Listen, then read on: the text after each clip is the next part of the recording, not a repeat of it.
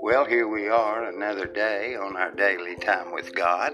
Our scripture reading today is taken from Matthew chapter 6, verse 6. And when you have shut your door, pray to your Father.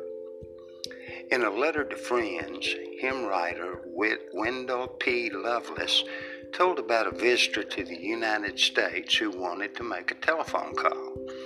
He entered a phone booth, but found it to be different from those in his own country. It was beginning to get dark, so he had difficulty finding the number in the directory. He noticed a light on the ceiling, but he didn't know how to turn it on. As he tried again to find the number in the fading twilight, a passerby noted his plight and said, If you want to turn the light on, you have to shut the door.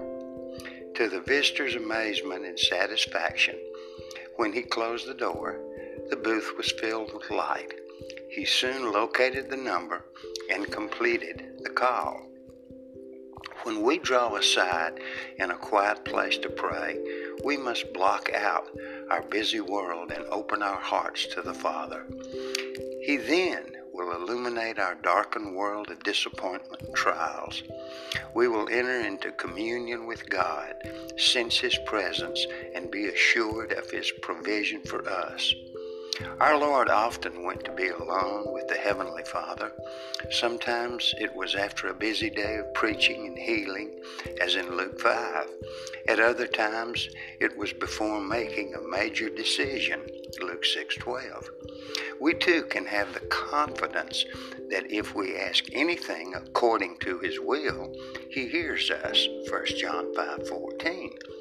But we must remember that to turn on the light we must first shut the door by getting alone with God. One of the great secrets of prayer is prayer is secret. And when you have shut your door, pray to your Father. Matthew 6, verse 6. Appreciate you clicking in and taking a short listen to our little podcast, and pray that you are encouraged and blessed as you do so.